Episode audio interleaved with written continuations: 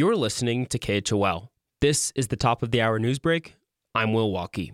Police in Colorado recently arrested a man suspected to have committed numerous thefts during a crime spree in Jackson Hole. Between June 30th and July 5th, law enforcement responded to reports of items stolen from the Cowboy Bar, several homes in East Jackson, vehicles in Grand Teton National Park, and more. The Jackson Police Department was able to track down the presumed thief back to a residence in Denver and worked with cops there to recover bicycles, sporting equipment, a firearm, cell phones, and much more.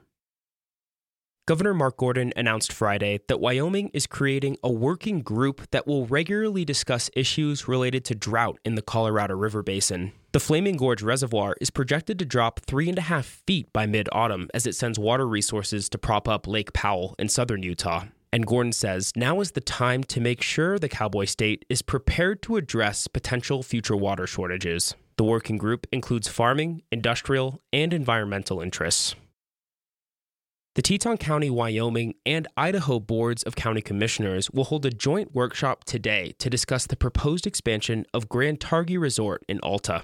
KHOL's Kyle Mackie reports on why the Idaho commissioners and some Teton Valley residents are raising concerns about the proposal. In late June, Teton County, Idaho commissioners asked their Wyoming counterparts to fund a socioeconomic impact study of two major development plans in the works at Targhee one for the private land at the base area, and another major proposed expansion of the resort's ski terrain, which is currently under review by the Caribou Targhee National Forest. Cindy Riegel is chair of the Teton County, Idaho Commissioners. She says the analysis the Wyoming Commission did before its 2019 approval of the base area development didn't fully address the costs that Idaho will bear. They have done very limited analysis as far as we're concerned. Um, and most of that is related to traffic, but only traffic from state line, which is the border between Idaho and Wyoming, up to Targhee.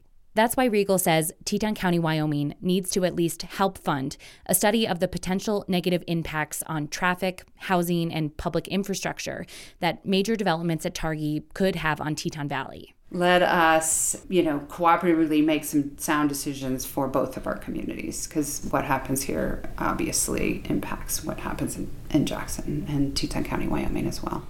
The Forest Service expects a draft environmental impact statement on the ski area expansion to be ready by January 2022.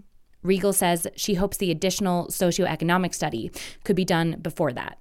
The boards will meet virtually at 10:30 a.m. Monday. Kyle Mackie, KHOL News.